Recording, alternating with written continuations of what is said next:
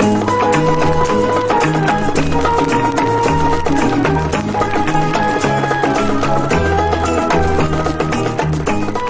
Hello there, welcome to another episode of Turkey Book Talk. Thanks for joining. I'm William Armstrong speaking to you from here in Istanbul. In this podcast, we hear from authors of newly released books on Turkey and the region. You can give our Facebook page a like and or follow the Twitter account at Turkey Book Talk. There are show notes and links at armstrongwilliam.wordpress.com and please do rate or review the podcast wherever you listen to it, which helps more people find it. Do consider signing up to become a Turkey Book Talk member for exclusive extras and to help us keep going. Joining up as a signed up member gets you transcripts in both English and Turkish of every interview published on Turkey Book Talk via email as soon as the episode is published. You also get transcripts of the entire Turkey Book Talk archive, which so far amounts to very nearly 100 conversations and which includes a number of extra interviews not previously published on the podcast. Members also get access to an exclusive discount deal, a whopping 35% off the cover price of books published in IB Tauris's extensive Turkey and Ottoman history category. IB Tauris, which is part of the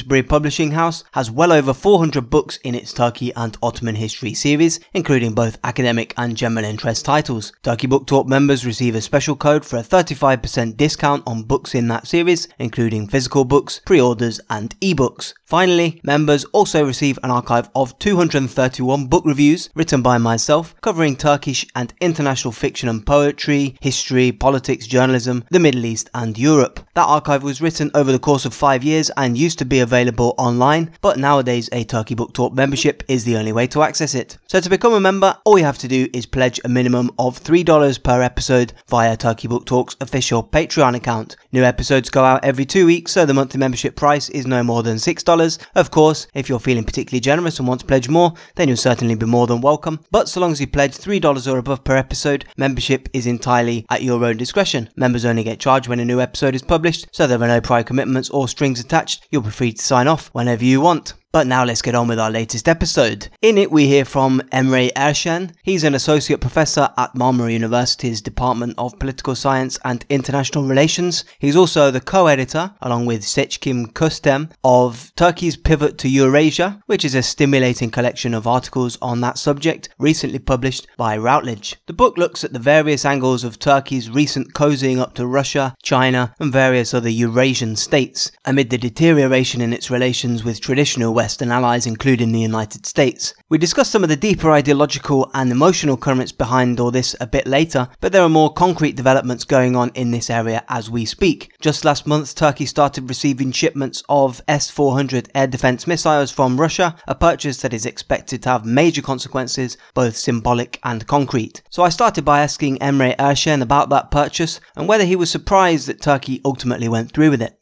Well, I think, I mean, when the S400 issue first came out, uh, it was a few years ago, and I really didn't think the Turkish government would buy it because before that, we also had another example where Turkey, at the very last minute, decided not to buy the Chinese missiles because NATO uh, was not happy about it. So many people, I think, assumed that the same would happen again, but we need to keep in mind that, especially after July 2016, when we had this attempted coup in Turkey, a lot of things have changed. And I think the perception of the Turkish leaders about the European Union and the United States have also radically changed with uh, that development in July 2015. And uh, I think uh, many people, including the ones in the government, the leadership of Turkey, definitely, and also uh, I think the public as well, they, they really feel uh, that Turkey's future is not actually lying anymore with the West. I mean, maybe back in 1950s when Turkey became a member of NATO, that decision for many people really uh, meant a lot. But I think, especially if you take all these developments together with the domestic dynamics after 2016, there is really a genuine disappointment with uh, Turkey's relations with the Western countries,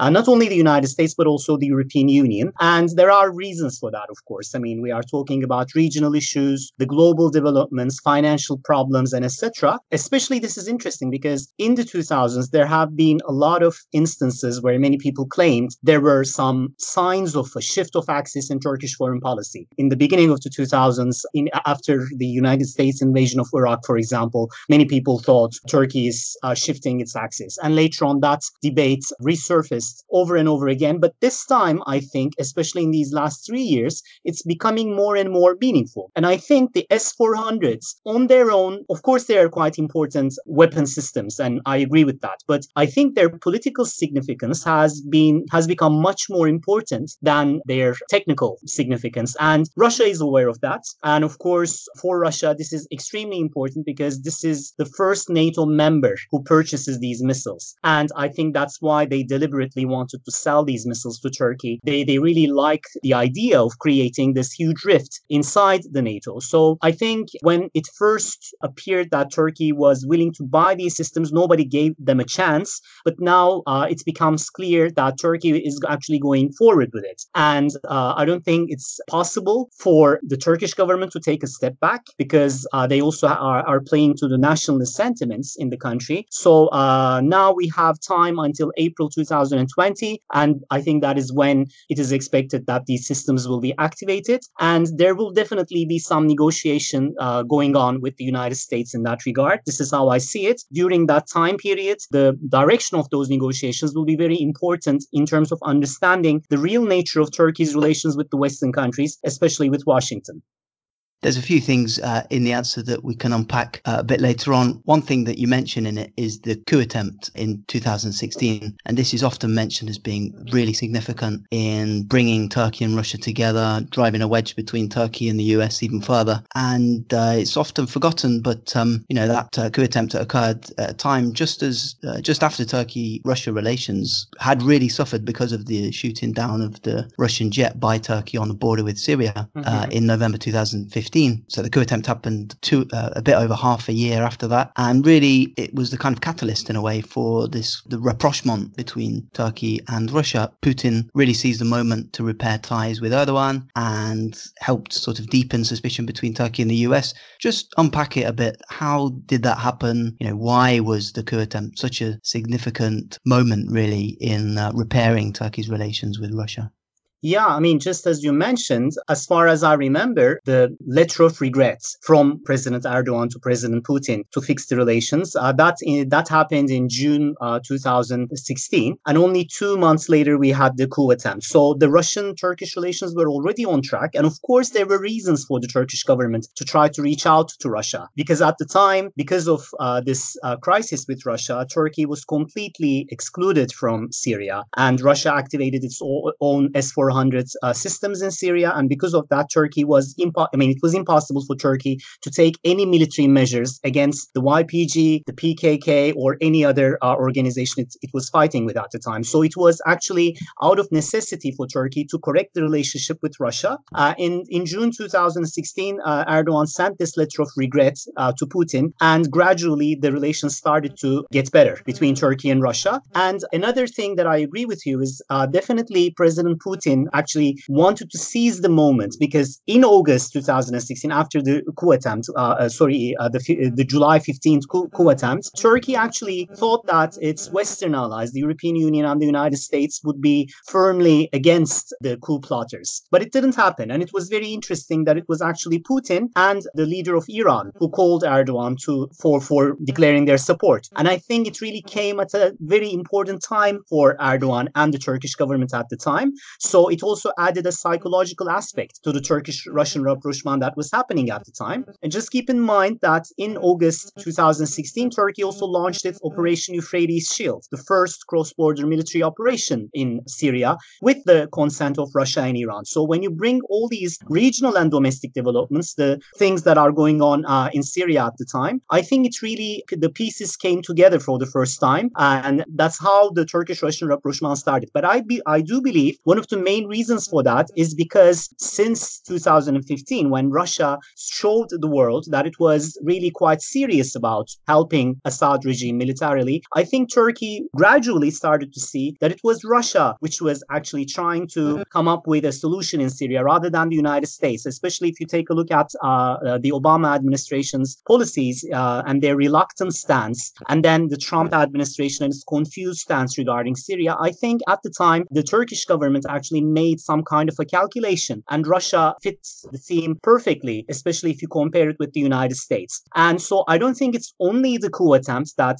facilitated this Turkish Russian rapprochement, but there were already elements of that rapprochement. And with the coup attempt, once uh, the Turkish government understood that they would not be getting the required, you know, support from Washington and Brussels, that really turned into some kind of a genuine rapprochement. And I think President Erdogan, in that regard, sincerely thinks uh, President Putin is on his side. And he made a lot of speeches about this. So this personal relationship dynamic is, is also quite important to understand in that regard. I don't think he really has such a relationship with any other leaders, especially in Europe uh, or North America. And this is, I think, quite important to understand how he feels, his emotions, and his his inner uh, psyche. I think. It's a paradox, really, because Turkey and Russia have been throughout the Syrian civil war on opposite sides, supporting different groups. Obviously, Russia supporting the, the al-Assad and Turkey supporting various op- rebel groups in the opposition. But despite that fact, there's a reality that Ankara and Moscow have actually got closer throughout that war, which is, when you step back and think about it, very curious indeed. I mean, how do you read that? Should we be surprised by that, or? Well, again, I mean, if you just take a look at this whole timeline of the incidents in Syria, it started in 2011. And when it first started, I don't think anybody was prepared for such consequences. And I think it's the same for Turkey, for Russia, for the United States. I mean, nobody really uh, could come up with a consistent policy up until 2015 or 16, maybe. And we are talking about Russia right now, maybe because it's the only actor which really had some kind of, you know, consistent policy towards Syria because they supported Assad from day one, like Iran. So, especially starting with 2015, I mean, before that, uh, for Turkey, the main threat in Syria was always Assad. Turkey wanted Assad to go, like the United States, and they really worked well up until that point. But starting with 2015, also because of the impact of the Russian intervention in Syria, I think the priorities of Turkey and the United States started to change radically. And for Turkey, the YPG became the number one threat because of the PKK connection, whereas for the United States, States, YPG was uh, a very useful proxy actor. And even today, Russia and Turkey have a lot of differences in Syria. This the strategic rapprochement that is going on between Turkey and Russia does not mean that everything's okay between them. And we see this in the Astana talks or when President Putin and Erdogan meet. They have a lot of differences, but still, I think for Turkey, Russia seems to be a much more suitable partner because of this YPG thing. Russia's relations with the YPG have always been quite tactical and practical. Yes, they have relations with the YPG in some regions in Syria, but for Turkey now, the YPG is the existential threat. And that was not the case before 2015. Before 2015, it was all about getting rid of the Assad regime. And the main problem between Turkey, Russia, and Iran at the time was uh, Turkey's stance about Assad. Now, I mean, of course, I mean, one might argue that uh, Turkey is still against Assad, but I think they, they probably think this can be solved in time or once uh, the situation is under control in Syria, they think they can make some kind of an agreement with Russia and Iran regarding Assad's future. But uh, currently, it's definitely the YPG and the United States rapprochement with the YPG, which actually created this change in Turkey's uh, foreign policy regarding Syria. And I think that's how Russia came into the picture, starting from 2015 and 2016. Now, spoken very specifically there. I want to take a bit of a wider angle now, a more sort of historical look at a few issues here. And as I was reading the book, I kept thinking again and again about um, the really key importance of the Cold War, really, and bringing Turkey and the US together. In a sense, a lot of people now say that without the Cold War being that sort of glue holding Turkey and the US together, there really isn't a strategic reason for them to be together. And over the three decades since uh, the end of the Cold War, war, it's almost inevitable that um, there'll be this sort of decoupling between the two sides, and Turkey will sort of explore uh, relations with various other partners, including Russia. Just talk about that, you know, the importance of the Cold War and the importance of the end of the Cold War in reshaping Turkey's sort of strategic perspective, I suppose. Well, I mean, uh, it didn't really immediately happen. I mean, when the Cold War ended, especially in the 1990s, we need to remember that the Turkish uh, United States relations were still defined as strategic partnership by many people, including President Bill Clinton. He came to Turkey in 1999, right after this uh, massive earthquake that happened in uh, uh, the Marmara region of Turkey, and he also said, uh, We are strategic partners. So in 1999, so this is not really that far away. But I think what's really changed Turkey's perception perception about Western countries in general, and we are also talking about this in the introductory part of the book, is I think this financial crisis that happened in 2007 and 2008. Before that, if you just take a look at Turkey's uh, strategic partnership with not only the United States but also NATO, Turkey was a very loyal partner of both the United States and NATO. It was actually leading many NATO missions all around the world, and they were quite happy about it. What really changed the Turkish perception about the West probably came right after uh, the global financial crisis, both because uh, of how it affected the Western countries financially, but also because Turkey was started to be seen as one of the rising powers. There are many articles that you would find uh, that are written at that time that define uh, Turkey as a rising power, a new power, a rising tiger, or whatever. And I think because Turkey was also becoming more and more self confident in the 2000s, and this is also in parallel with its uh, economic performance, I think, uh, it started to see itself as more and more independent from the Western countries. So we had that element starting with the 2000s, with the Justice and Development Party years. In the 1990s, more or less, the Turkish foreign policy was actually in conformity with the Western countries. But of course, the thing that brought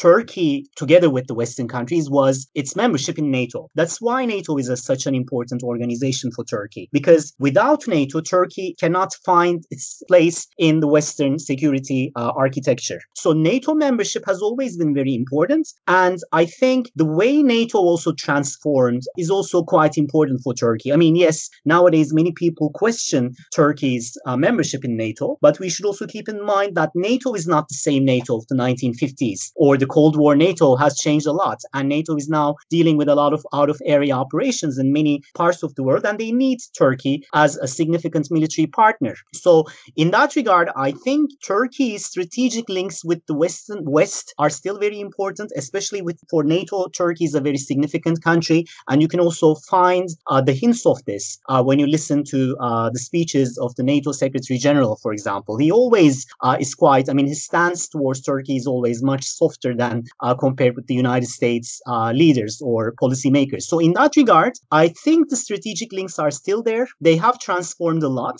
but I think they need to find a rationale to define, redefine this relationship. And of course, this is a painful process because the United States has also changed so much, especially in the last few years. And this global financial crisis, and especially what's happened after that in world politics, in Europe, in the United States, definitely changed the perceptions of how the Turkish leaders view their links or alliance ties with uh, the Western countries. This is how I see it. There's also the issue of public opinion. Just looking at the Kadir Has annual sort of uh, survey of Turkish public opinion, and it really does throw up some quite uh, remarkable numbers. Uh, the most recent ones said that 81% of Turkish citizens think the US poses a threat to Turkey, uh, and that's gone up compared to previous years, but it's always very high. I mean, looking at that, you would also perhaps say it's almost inevitable that Turkey would turn away and look for other alternatives. I mean, how important is public opinion in sort of setting the course of these broader diplomatic relations well, I mean, I do believe there has been a change in the public perceptions regarding the relations with the West after uh, the July 15 coup attempt in 2016. That is a fact. But at the same time, I think we need to be careful about the public polls uh, because they can change so uh, rapidly. I mean, uh, I remember the time, and you also mentioned that uh, the time when the Turkish forces shot down the Russian fighter jet. And immediately the perception uh, about Russia in the Turkish opinion polls were changed in a very negative direction. And the same happened happened in Russia as well. I mean, I remember the Russian opinion polls at the time about Turkey, and for many Russian people, Turkey was a major threat that uh, had to be, uh, you know, de- dealt with, like the United States or Ukraine. So these public opinion polls definitely can change, and especially considering the situation in the Turkish media now, it's it's uh, mainly controlled by the government. It's not really that surprising to see that the public perception about the uh, United States is so negative. But of course, uh, apart from the coup attempt and its implications we also need to remember that for Turkey, the strategic relations between the United States and the YPG are really a big problem because for many people, the YPG is linked with the PKK. So they think that uh, the United States, Turkey's NATO ally, is actually supporting a terrorist organization that is threatening uh, the Turkish interests. So uh, it's not really surprising to see that. Uh, but on the other hand, I'm not really sure whether this positive feeling about Russia can be maintained or sustained uh, in the long term because history is always a big problem in Turkish Russian relations because we're talking about a history of endless wars, enmity, conflict, and etc. If you just take a look at the 18th and 19th century in Ottoman Russian relations. So uh, the times when Turkey and Russia enjoyed very good relations are quite limited. So we don't really know if this uh, new positive atmosphere in Turkish Russian relations and how the public perceives it is sustainable. And one other thing, for example, and it's really, really very timely that we're making this interview because just yesterday, Russia uh, decided to lift the ban uh, on uh, the special passports uh, holders for uh, entering Russia. And it's very strange because, you know, back in 2011, actually, all the Turkish citizens had the chance to enter Russia with normal passports. Now, the special passports are given to only special people. So even there, Russia really did not want to make this privilege to the Turkish side, which is quite telling, in my opinion, because, you know, we're talking about this, you know, strategic rapprochement or the new honeymoon in Turkish Russian relations. But when it comes to facts, I don't think the two countries really trust each other uh, so much yet. I mean, this might be uh, reflected in the public perception in the upcoming years because in the Kadir Has survey each year, it's very interesting that uh, the Turkish people think that uh, no country, maybe apart from Azerbaijan, can be regarded as a strategic partner. Russia is not a strategic partner for the Turkish people yet. And uh, I think we will need a few years at least to see whether the positive feelings about Russia will really uh, be maintained in the long term. Uh, but yes, definitely this uh, negative feelings about America, about Israel, and about European Union are becoming more and more visible in uh, the public answers. And this might be a problem, especially in the upcoming years, because we're talking about a country which also wants to become an EU member, although it's only on paper right now because of all the problems between the Turkish government and the EU. Uh, we still have uh, this, you know, special relationship between Turkey and the EU, and I think this type of, you know, uh, psychology in the Turkish public doesn't really help uh, the improvement of Turkish EU relations.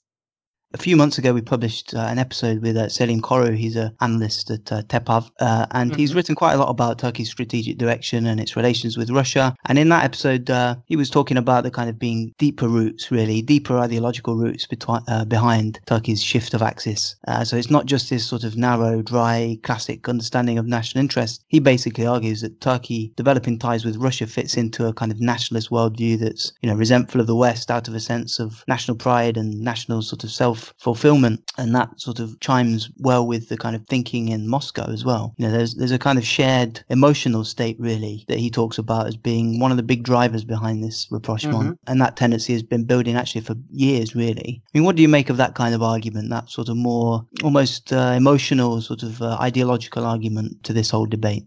Yeah, I mean, my chapter actually on uh, in the book is uh, devoted to this subject. It's called Eurasianism. I mean, I was thinking about this ideological dimension in Turkish-Russian relations, and I think when you call it Eurasianism, it is really a very vague concept. I mean, we need to uh, first of all see what that means for Russia and what that means for Turkey. For Russia, definitely the idea of Eurasianism is creating a new Russian uh, super empire in in the Eurasian continent. But for Turkey, I don't think that is what uh, the Eurasianist ideology in Turkey uh, means. So uh, we need to be very careful about making that distinction. And I really actually try to explain that the differences between the Turkish and Russian versions of Eurasianism in my own chapter in the book. But definitely there are people who seem to be to have become much more influential on President Erdogan and the government nowadays, who think that one way to continue in the future is to align with countries like Russia, China, Iran, India, and etc. But again, we need to be very careful there. The what the real reason why this has become so popular in for the Turkish media and for the Turkish government government, obviously, is because these countries are regarded as the rising powers after 2007 and 2008, especially because of the global financial crisis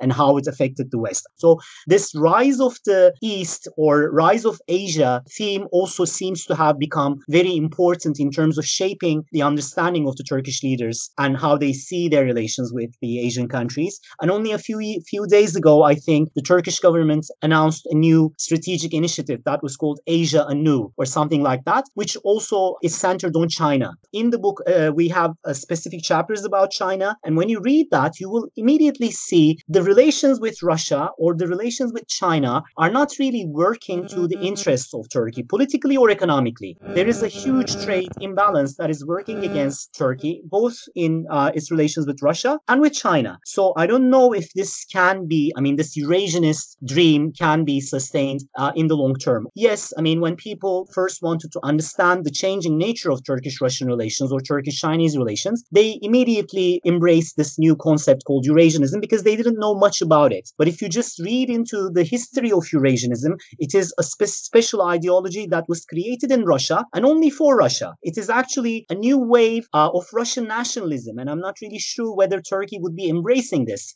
The Turkish nationalists always had significant concerns about uh, the imperialist designs of Russia or China in that regard. So it's I don't really think it is easy to make the Turkish vision of becoming a leader in Eurasia compatible with the Russian or Chinese vision of becoming the new leaders of Eurasia or in the world. So it's really quite superficial in that regard if there is some kind of an ideology behind all this.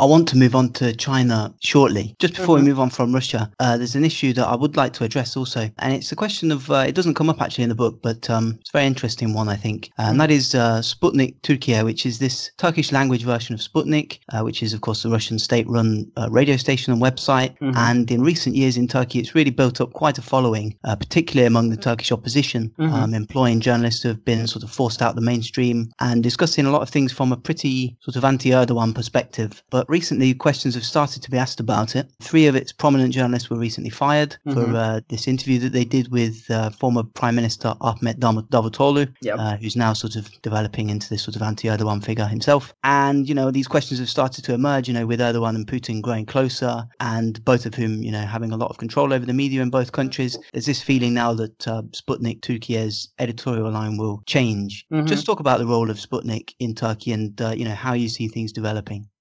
Well, it was quite interesting from day one. I mean, I was following Sputnik Turkey because, you know, I'm interested in Russian foreign policy and Russian politics. And I, for me, it was also quite interesting because the stance they took about Turkey has always been very critical. And it's not actually, this isn't something that started a, a few weeks ago. I mean, it was there for years. But uh, up until recently, uh, it really didn't create a lot of, you know, discussion. And uh, maybe the Russian government also didn't really pay much attention to it. But uh, it's obviously their stance about Turkey was very critical uh, from uh, many uh, many years ago, and that might also, I mean, tell us something about the nature of the Turkish-Russian relations. I mean, just remember that Sputnik Turkey is definitely the Russian mouthpiece. I mean, of the state. So it was very interesting for me to see the news about the Turkish government and etc. And especially if you just follow their stories during that those seven months when uh, the Turkish-Russian relations were in a crisis because of the fighter jet issue, you would be surprised to see how uh, they were anti-Turkey during that time period. So I think this is what I'm trying to say. It's like we are talking about this new era in Turkish-Russian relations, but on the other hand, we need to keep in mind that the Russian perception about Turkey has not always been positive, and it was mostly negative up until very recently. And I think they're also finding it quite hard to change that perspective. The Sputnik issue, I think, can only be understood within that framework. And of course, it's not a surprise to see what happens to these journalists and the change in Sputnik Turkey nowadays because uh, this all happens after Turkey bought the S 400 missiles and is also uh, enjoying very good relations with Russia and uh, with Putin. So obviously, Sputnik Turkey received some kind of an instruction from Moscow regarding the situation. And again, this also shows us that we need to be very careful about defining Russian-Turkish relations. Yes, they're on a good, in a, they're actually in a good course, but we need to be very careful because in a few years this might this may not be uh, the situation. And that's why I mm-hmm. think it was very important for Turkey as a traditional foreign policy principle to keep a balance between Russia and the West. If you take a look at the Turkish foreign policy in general, since mm-hmm. 1940s, mm-hmm. you would immediately see that the balance, to keep this balance, this, to maintain this balance has always been the most important priority of the Turkish leaders. So uh, I'm, I'm a little bit skeptical about uh, the future of Turkish-Russian relations because of that. And the Sputnik affair also, I think, is an indication of this. So moving on to China, you know, it's another very interesting question, less of an immediate one, I suppose, uh, in Turkey. And of course, for years, really, relations between Ankara and Beijing have been dogged by this question of uh, the Uyghurs. They're this Muslim Turkish minority in Western China that's um, subject to extremely harsh repression. But there's also a lot of speculation now that Turkey's sort of maybe turning a blind eye to this situation and sort of trying to more directly develop relations with China, particularly from uh, with an eye on uh, economic investment. What about about these Turkey's ties with China? I mean, what's, what's your reading on, on them? Well, I think, I mean, if you just take a look at Erdogan's own statements about the Uyghur issue, I think there was one example in 2009, if I'm not mistaken, where he actually called what China was doing to Uyghurs as a genocide. So uh, when you compare the situation today with 2009, there has been a lot of change, and you can see that. And I think one reason for this is because um, Turkey, for some reason, believes it can really create a lot of economic opportunities for itself uh, due to China's uh, Uh, Belt mm-hmm. and Road Initiative mm-hmm. that was declared in mm-hmm. 2013. And after that, I think Turkey started to see this together with its new rapprochement with Russia, definitely, as some kind of an alternative vision for uh, Turkey's uh, stalled EU process. I mean, when you speak about Turkey's relations with Europe, it's not only about politics, but also economy. And Turkey's main economic partners have always been in Europe, mainly Germany, for example. And I think the Chinese investment projects are attracting the Turkish leaders because they think this might, at least in case uh, the relations with the West enter a crisis, China might provide some kind of an alternative for Turkey's economic interest. But of course, we need to be very careful there again. I mean, I'm not sure if Turkey itself can challenge China if things don't go uh, as planned uh, in the economic side. We see a lot of, for example, African countries or countries in the Middle East uh, who are becoming enslaved by China economically. So that is uh, a major problem. But I think the reason why the Turkish government is is quite silent about the Uyghurs is due to this aspect. They don't want to antagonize China, mainly because of China's, you know, economic importance for Turkey, and it might also create some kind of an uh, uh, um, opportunity for Turkey if things don't go as planned uh, with the European Union sometimes strikes me that you know China works really for Turkey because it's almost hard to get angry about China. You know, there's no sort of built-up resentments there because it's very distant. You know, both culturally and politically. So maybe it's harder for sort of Turkey to feel emotionally like it's in a kind of big rivalry with China. Mm-hmm. If you think about Turkey's pivot to Eurasia, since uh, it's more about Russia rather than China, because of what you said. I mean, China from time to time enters Turkey's foreign policy agenda, obviously, but it's not because it's uh, urgent. I mean, its economic potential is there. But apart from that, I don't really think China has ever created some kind of an alternative for Turkey, even if these Eurasianists are quite, you know, excited about uh, China. I don't think for Turkey, this Eurasianist perspective of offers more than any. I mean, it, it doesn't really offer much uh, if you just put Russia aside. Now, well, just to conclude, really, uh, moving back to Russia, really, I suppose, in your article in the book, you make the point that um, economic ties between Turkey and Russia can only really go so far in a way. You know, Turkey still overwhelmingly does most of its business with Europe, mm-hmm. and it has these big trade imbalances with uh, Russia and China. Mm-hmm. And uh, you say, quote, due to these reasons, it seems that Eurasianism will continue to remain an emotionally attractive but politically and economically unrealistic option for Turkish policymakers in the near future. I mean, do you still think this, and more broadly, you know, know, what what about the future of ties? We've talked about the S400 issue earlier, but how do you think mm-hmm. things will develop in the sort of medium to long term? Well, I mean, I think it's a good thing that Turkey has healthy relations with Russia. This was not the case uh, all the time, and Turkey and Russia had a lot of crises in the past. But at the same time, I think we also need to be very careful about developing our relations with Russia because we are becoming too dependent on Russia. This is the main problem. And economically, the trade imbalance is working against Turkey. What we buy from Russia is mainly natural gas, but we, we can't sell anything. And Turkey needs to, you know, keep its economic momentum. In order to keep that that momentum. It needs not to lose the European dimension. I'm not talking about the EU membership, and I don't think it's realistic for Turkey to expect a European Union membership anytime soon. But again, we need to remember that most of the trade is with the European countries. And on the other hand, when you take a look at the strategic relations with Russia, if you just pull out Syria, and even Syria, I mentioned before that there are a lot of problems, there is no single Middle East issue where Turkey and Russia agrees with each other. The same with Eastern Mediterranean Sea, which seems to be more important for Turkey. Russia's position there is quite different from uh, the Turkish side. They have very good relations with Cyprus, with Israel, with Greece, and I'm not sure if Turkey is actually talking, uh, thinking about this at the time when it uh, uh, speaks about Russia. Or let's take a look at Ukraine and Georgia, where these are two very good neighbors of Turkey, and Turkey's uh, developing its military and strategic relations with these two countries. And of course, they also have significant problems with Russia in the Black Sea, in the Caucasus, in the Middle East, in the East Mediterranean. And we're talking about a strategic partnership now between these countries. If we just pull out the Syrian issue, what do we have? Yes, for Turkey, Russia is a very important country, but Turkey is a NATO member. Turkey uh, is has very important uh, links with the Western countries. So all this should be balanced. This is my main concern. I think the balance has tilted a bit too much towards Russia in the last few years. I don't think this really will create a lot of advantages for Turkish foreign policy in the short term. That was Emre Erşen, many thanks to him. I've put up a link at armstrongwilliam.wordpress.com to the episode with Selim Koru that we mentioned in that conversation, published back in February this year. Don't forget to consider signing up as a Turkey Book Talk member if you enjoy the podcast and want to help support it. Membership gets you that special 35% discount on Turkey Ottoman history books published by IB Tauris and Bloomsbury, transcripts in English and Turkish of every interview as it's published, transcripts of the entire Turkey Book Talk archive of almost 100 conversations so far, and access to an archive of 231 book reviews written by me covering Turkish history, politics, literature, and various other things. To become a member and get all that, all you have to do is pledge a minimum of $3 per episode via Turkey Book Talk's official Patreon account. Also, do please rate or review Turkey Book Talk on iTunes or whatever podcast platform you use. Follow via Twitter or like the Facebook page, and I always enjoy hearing from listeners, so please send any recommendations, feedback, or abuse to William John Armstrong at gmail.com. But until the next episode of Turkey Book Talk in a couple of weeks, once again, thank you very much for listening.